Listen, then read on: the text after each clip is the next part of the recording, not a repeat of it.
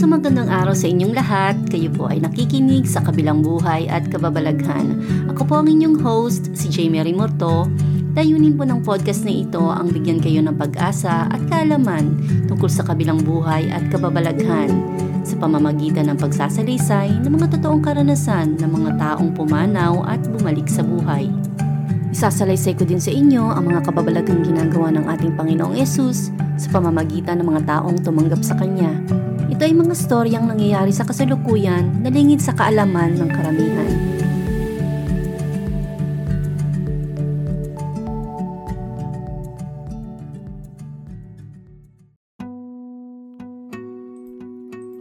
Magandang araw mga kapatid, malugod ko po kayong binabati sa ating show na sa kabilang buhay at kababalaghan. Ang episode po ngayong biyernes ay tungkol sa totoong karanasan ng isang American Laotian bibigyan natin siya ng pangalang Lotus. Lumaki si Lotus sa relihiyong Budismo at marami siyang sinambang Diyos. Nang lumaki siya sa Amerika, pinaghalo niya ang batas na kanyang sinusunod at idinagdag ang Ten Commandments ng mga Kristiyano. Sa kanyang paglaki, pinilit niyang maging mabuting tao pero nabigo siya at humantong sa isang sitwasyon na hindi niya kayang pasanin. Pakinggan po natin ang detalye ng karanasan ni Lotus at alamin kung sino ang duminig sa kanyang mga panalangin sa kanyang karanasan. Hindi ako makapaniwala.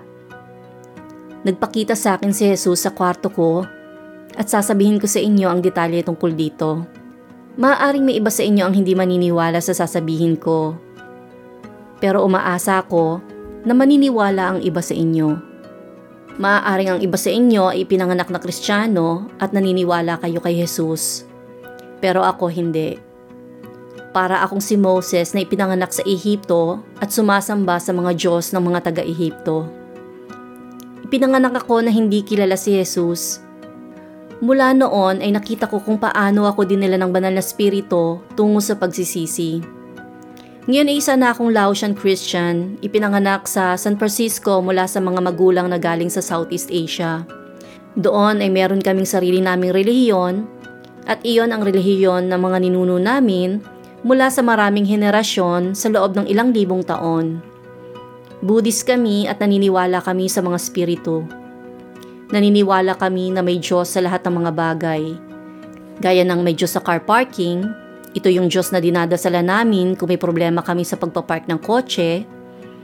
Kung kailangan naman namin ng protection sa locker sa school, may Diyos din para doon. May Diyos kami para sa mga puno, Diyos para sa hangin, may Diyos para sa bawat bagay. Napaka-weird, di ba? Pero yun ang paniniwala ko bilang Buddhist at sinunod ko ang mga pag-uutos sa Buddhism. Sinunod ko din ang pinag-uutos sa Ten Commandments dahil lumaki ako sa Amerika. Malaking bagay ang Ten Commandments at meron ding mga pag-uutos sa Buddhism na pareho dito. Kaya naniniwala ako noon na kung pagsasamahin ko ang dalawa, magiging mabuti na akong tao at mapupunta ako sa langit. Sinunod ko ang mga ipinag-uutos sa kautusan ng mga Kristiyano at sa Budismo, katulad ng pagiging mabait at maunawain. Hindi ko inisip na may masigit pa dito hanggang sa bumagsak ako ng malakas at malabag ko ang dalawa sa mga Ten Commandments. At dahil sa halos pareho lang ang mga ipinag-uutos sa Budismo at Kristyanismo, naging madali para sa akin ang sundin ng mga ipinag-uutos dito. Gaya ng huwag kang papatay, huwag kang magnanakaw, huwag kang magsusugal, huwag kang mangangalunya, o uminom ng alkohol. Akala ko, kaya ko sundin ang lahat ng to hanggang sa mabigo ako. Ang sabi ko sa sarili ko, hinding hindi ko babaliin ang moral code ko para sa kahit sino man. Pero hindi ko to nagawa. Nakakilala ako ng mga tao na gustong gusto kong i-impress pero hindi sila yung tipong tao na may pagpapahalaga sa moralidad. Ngayon ay pinapatawad ko na sila ng buong puso ko. Dahil kahit labis nila akong sinaktan, sila ang dahilan kung bakit ako napalapit kay Jesus bakit ko naman kamumuhian ng mga taong naging dahilan ng pagkakakilala ko kay Jesus? Gusto kong yakapin ang lahat ng mga kaaway ko. Labis akong nasaktan pero ipinapanalangin ko sila. Alam kong iniisip nyo nakabaliwan ito pero ang kadiliman ang nagtulak sa akin papunta sa liwanag. Matapos kong baliin ang dalawa sa sampung utos ng Diyos, dumating ako sa punto na lahat ito ay nabali ko na. Para kong nakita si Moses na bumababa sa Mount Sinai para kundinahin ako sa bawat utos na nilabag ko. At sinasabi niya sa akin na, Nilabag mo ang una, at inilabag mo ang ikalawa, at ang ikatlo. At ako ito na parang, oh hindi, nabigo ako. Buti na lang may isa pa akong relihiyon na pwedeng balikan. Pwede pa akong mapunta sa langit ng mga Buddhist. Parang kabaliwan no? Pero naisip ko, oh hindi, nalabag ko rin ang pinag-uutos sa Budismo. Nasa posisyon ako kung saan nilabag ko ang mga kautusan sa dalawang relihiyong sinusunod ko at hindi ko alam ang gagawin. Kailangan ko ba maghanap ng ibang relihiyon para makarating sa langit? Pero hindi rin solusyon yon dahil lahat ng relihiyon ay halos pare-pareho lang ang kautusan. At nilabag ko ang lahat ng ito. Nasa punto ako kung saan lugmok ang espiritualidad ko. Na alam ko na masama akong tao. Alam ko sa sarili ko kung gaano ako naging masama sa kaloob-looban ko. Pero hindi iyon ang nakikita ng mga tao sa labas. Sabi nila sa akin, Mabuti kang tao, isa kang anghel. Sabi ko, pero hindi niyo alam ang nasa loob ko, ang nasa puso ko. Masama akong tao sa kaibuturan ko. Unti-unti akong kinakain ng mga kasalanan ko noon. Para akong krudo ng gasolina. Ganon ako kaitim sa loob. Ganon ako kadumi sa mga kasalanang nagawa ko. Pakiramdam ko ay para akong nalunod sa krudo. Malagkit at napakadumi ng pakiramdam ko. Napakahorible ng nararamdaman ko at alam ko na kahit magpalit ako ng relihiyon, walang solusyon sa problema ko. Kaya naman nagdasal ako sa lahat ng Diyos na kilala ko. Marami akong kilalang Diyos. Isa akong baliw na idol worshipper. Lagi ako naghahanap ng kaibigan. Isang kaibigan na maintindihan ako sa kaloob-looban ko. Hindi lang sa panlabas ko. Kilala ko ang lahat ng Diyos sa Greek mythology. Kilala ko ang Roman gods, ang mga Egyptian gods, ang mga Mayan gods at maging ang mga Incan gods. Nagdasal ako sa kanilang lahat. Pinilit kong bigyan ng sarili ko ng ginhawa. Kaya naghanap ako na naghanap ng sino mang makakatulong sa akin. Napakahirap ng pinagdadaanan ko kaya napahagulgul ako sa sahig na nagmamakaawa. Nagpakumbaba ako. Kailangan ko na magsasalba sa akin sa sitwasyon ko. Alam kong parang fairy tale ang dating ng kwento ko para akong isang prinsesa na naghihintay sa isang prinsipe na magsasalba sa akin. Ganon kabaliw ang pakiramdam ko. Hindi totoo ang fairy tale pero ang nangyari sa akin ay totoo. Hindi totoo ang fairy tale pero ang nangyari sa akin ay totoo. Durog na durog ang pakiramdam ko at naghanap ako ng Diyos na magliligtas sa akin. Kinakain akong buhay ng mga kasalanang nagawa ko. Walang anumang gamot ang pwedeng magbura ng mga kasalanan ko. Hindi ako nito pwedeng dalhin sa nakaraan para maiwasan ko ang mga pagkakasalang nagawa ko. Wala akong kapag-apag-asa. Hindi naging madali ang dinaanan ko bago ko magsisi sa mga kasalanan ko. Matagal din akong naghanap. Hindi ito tulad ng umiiyak ako at hinahanap ko si Jesus. Hindi ganun ang nangyari sa akin. Balikan natin ang ginawa ko. Nagdo-search ako sa Google noon. Nag-type ako ng ganito. Durog ang spirito ko at basag ang puso ko. Ano ang gagawin ko? Parang Bible verse lang yung tinype ko pero hindi ko naman alam yon dahil hindi naman ako nagbabasa ng Bible noon. Dalawang artikulo ang nabasa ko. Sabi sa una, uminom ka ng aspirin. Scientific advice ang approach nito na parang alam ang lahat. Yung pangalawang artikulo naman, iba ang advice sa akin, sabi nito. Magsisi ka sa mga kasalanan mo, lumapit ka kay Jesus, humingi ng tulong sa kanya, at maniwala na kaya kanya pagalingin. Sabi ko sa sarili ko, Hmm, may dalawa akong pagpipilian. Si Jesus o ang aspirin? Okay, iinom na lang ako ng aspirin. Kumuha ako ng malakas na aspirin at umasa na matutulungan ako nito sa nararamdaman kong pagkabigo, pagkawasak, at pagkabasag dahil sa lunod na lunod na ako sa mga ito. Pero hindi ito epektibo. Hindi ito gumana. At huwag niyo nasubukan pa. Nag-isip ako, gagawin ko ba ang sinasabi sa pangalawang artikulo? Pero wala naman akong ibang pagpipilian, kaya sinubukan ko ang pangalawang solusyon. Alam ko sa sarili ko na ang pagsisisi ang pinakamaganda kong gawin sa kabila ng mga maling desisyon ko sa buhay. Kaya kung nasa sitwasyon kayo na katulad sa akin, inaanyayahan ko kayo na magsisi ngayon din. Dahil kung hindi, para lang kayong natalo sa loto. Kung gusto ninyong makaramdam na para kayong nanalo ng milyon-milyon sa loto, gawin nyo ang ginawa ko. At hindi nyo na kailangan pang putulin ang braso nyo para mangyari to. Hindi nyo ako kailangang bayaran para dito. Kung hindi nyo kayang magsisi sa mga kasalanan nyo ngayon din, malaki ang mawawala sa inyo. Ito ang nangyari sa akin. Isang napakasimpleng pagsisisi ang dasal ko. Sabi ko, Diyos ko, patawarin mo po ako sa mga kasalanan ko. Naniniwala ako na si Jesus ay anak ng Diyos. Namatay siya sa krus para sa akin. Napakadaling hanapin ang dasal na yan Milyong-milyon ang lalabas sa Google Images. Subukan nyo lang ang kahit isa sa makikita ninyo. Hindi naririnig ng Diyos ang lumalabas sa bibig nyo kung hindi ang laman ng puso nyo.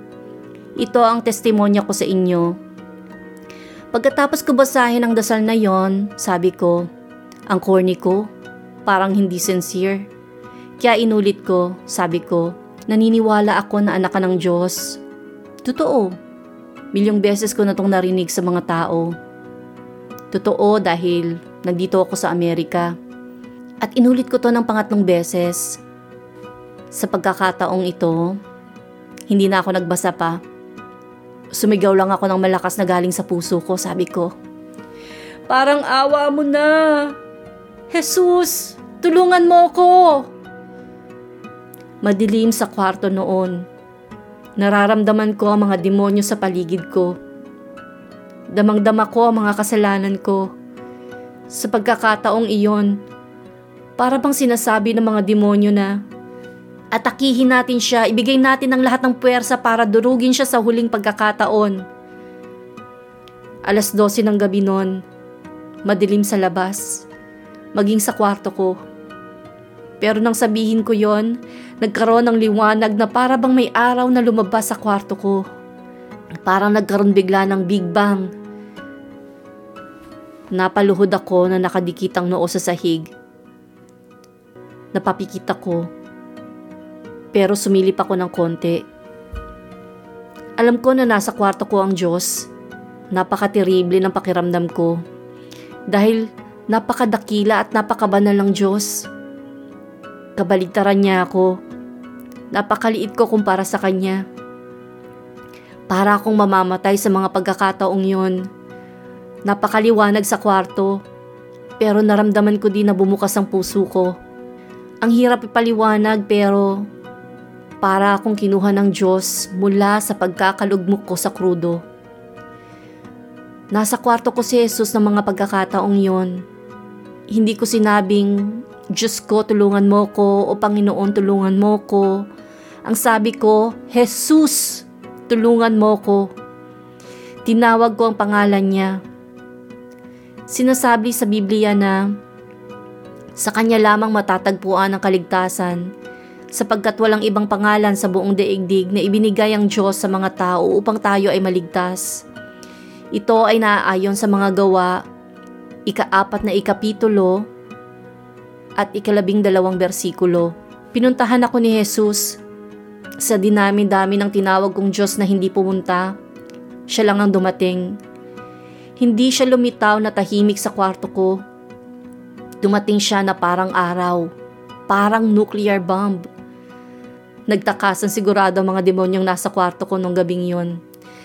Ang bigat ng dinadala ko sa balikat ko. Ang dumi ng pakiramdam ko, para akong isang madubing pato na lumangoy sa krudo. Pero gaya sa pelikula, kung saan hinugasan ng mga pato at naging malinis pagkatapos nito, iyon ang naramdaman ko. Nang dumating si Jesus sa kwarto ko, hinugasan niya ang lahat ng pagkakasala ko. Maging ang mga kasalanan na minana ko mula pa kay Adan at Eva. Nakaramdam ako ng kalayaan. Nabasag ang kadena na nakatali sa akin. Gaya ng nasasaad sa Ebanghelyo, gaya ng sinasabi sa mga gospel music, lahat ay naging makabuluhan sa akin. Sumilip ako mula sa pagkakapikit ng mga mata ko. Nakita ko ang dulo ng kanyang roba. Napakaputi ng suot niya. Isipin mo ang pinakamaputi at napakaliwanag na puti. Ang kumikinang na pagkaputi na para bang gawa sa ilaw ang sinulid na ginamit sa kanyang roba. Sabi ko, ang ganda! Walang sino man na makakaranas nito ang babalik sa dati niyang gawain na makasalanan. Hindi ako nagbibiro. Namatay si Jesus para pagbayaran ng mga kasalanan ko. Bakit ako babalik sa mga kasalanan ko? Bakit ko tatalikuran ang isang tao na nagbigay ng lahat para sa akin? Dumaan siya sa mga paghihirap at kahihiyan para hindi ko sapitin ang impyerno para hindi ko sapitin ang galit ng Diyos dahil sa mga kasalanan ko. Si Jesus ang nagtubos sa akin sa mga pagkakasala ko dahil masama akong tao. Kung hanggang sa ngayon ay hindi pa rin nyo tinatanggap si Jesus, isipin nyo na maikli ang buhay. Napakagandang karanasan ang makita si Jesus. Maaaring matakot ka kapag nakita mo siya. Natakot ako sa loob ng sampung segundo nang magpakita siya sa akin pero sa loob ng sampung segundong yon, minahal niya ako na higit sa pinagsama-samang pagmamahal ng tao sa akin simula nang mabuhay ako. Hindi ko kayang ipaliwanag ang pagmamahal na naramdaman ko sa kanya. Alam ko sa sarili ko na kung ipapakita sa hukom ang lahat ng kasalanang nagawa ko, yung mga nagsasabi sa akin na, ang sweet mo, para kang anghel. Iba ang sasabihin nila. Sasabihin nila na nakakadiri ako at kamumuhian nila ako. Pero ng mga pagkakataong yon, minahal ako ni Jesus. Minahal ako ni Jesus sa panahong walang pwedeng magmahal sa akin. Iyan ang testimonya ko. Na totoo si Jesus. Na mas totoo siya sa mga taong nakikita ko sa tabi ko. Sana makatulong ang testimonya ko sa lahat ng may pagdududa. Tandaan nyo, hindi nakikinig ang Diyos sa mga salitang lumalabas sa bibig nyo, kundi kung ano ang nasa puso nyo. Para sa mga kapatiran, umaasa ako na ang patotoo ko ay magpapatibay na inyong pananampalataya kahit na kaunti para bigyan kayo ng motibasyon at magpatuloy sa paniniwalang totoo si Jesus. At dyan po natatapos ang patotoo tungkol sa kadakilaan ng ating Panginoong Diyos. Kung nagustuhan niyo po ang ating episode ngayong biyernes, type glory be to God at kung tinanggap niyo na po si Jesus bilang inyong Panginoon at tagapagligtas, type Amen. Type both kung pareho. At kung gusto niyo din pong maging partner ni Lord sa pagpapalaganap ng gospel sa pamamagitan ng storya ng mga totoong tao na nakaranas ng pagmamahal ni Jesus, ishare niyo lang po sa lahat ng podcast na ito. Kung kayo naman po ay may karanasan ng mirakulo na ginawa ng Panginoon sa inyong buhay, at gusto nyo itong ibahagi sa podcast na to, i-comment nyo lang po sa post ko o mag-message sa Precious Soul page ng Facebook. Mapapakinggan nyo po ang lahat ng episode ng podcast na to sa Spotify, Anchor, o sa inyong paboritong podcast player sa mga link. I-click nyo lang po ang follow button o i-like ang Precious Soul Facebook page. Ako po ang inyong host, si Jamie Rimurto na nagpapaalam sa inyong lahat at sa pangalan po ni Jesus, naway tumanim po sa puso at isip nyo ang mensahe ng podcast na ito dahil hindi natin hawak ang ating buhay. Kapag binawi po ito, siguraduhin po natin na ang pinili natin na makasama ay ang ating Panginoong Jesus.